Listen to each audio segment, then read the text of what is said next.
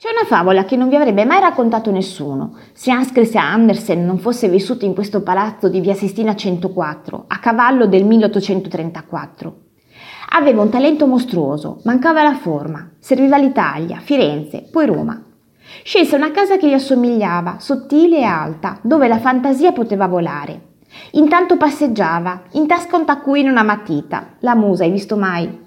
L'inizio fu zoppo, la pagina bianca incombeva, schiacciata da una bellezza così grande che le idee ne vengono solo per essere rigettate. Allora si mise a disegnare di getto i palazzi più belli, fantasticando sugli illustri inquilini e sulle loro storie. Fantasticava pure sulla bottega del salumaio sotto casa, decorata con fili di salsicce avvolte in foglie d'alloro.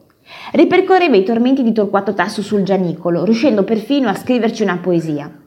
E quanta materia nella visita al cimitero dei Cappuccini in via Veneto, tra teschi e solo teschi, o al Colosseo di notte, tra rovine e fantasmi. Disegno dopo annotazione, Andersen raccolse un piccolo album di viaggio sentimentale. Sfogliando quelle pagine estemporanee, riuscì finalmente a scrivere L'improvvisatore, il primo romanzo moderno della letteratura danese. La storia di un giovane povero che dopo mille tribolazioni un bel giorno spicca il volo. Ricorda niente? Andersen partì da Roma per continuare il suo gran tour a Napoli, ma la città del Papa gli era entrata dentro e ci tornò altre volte.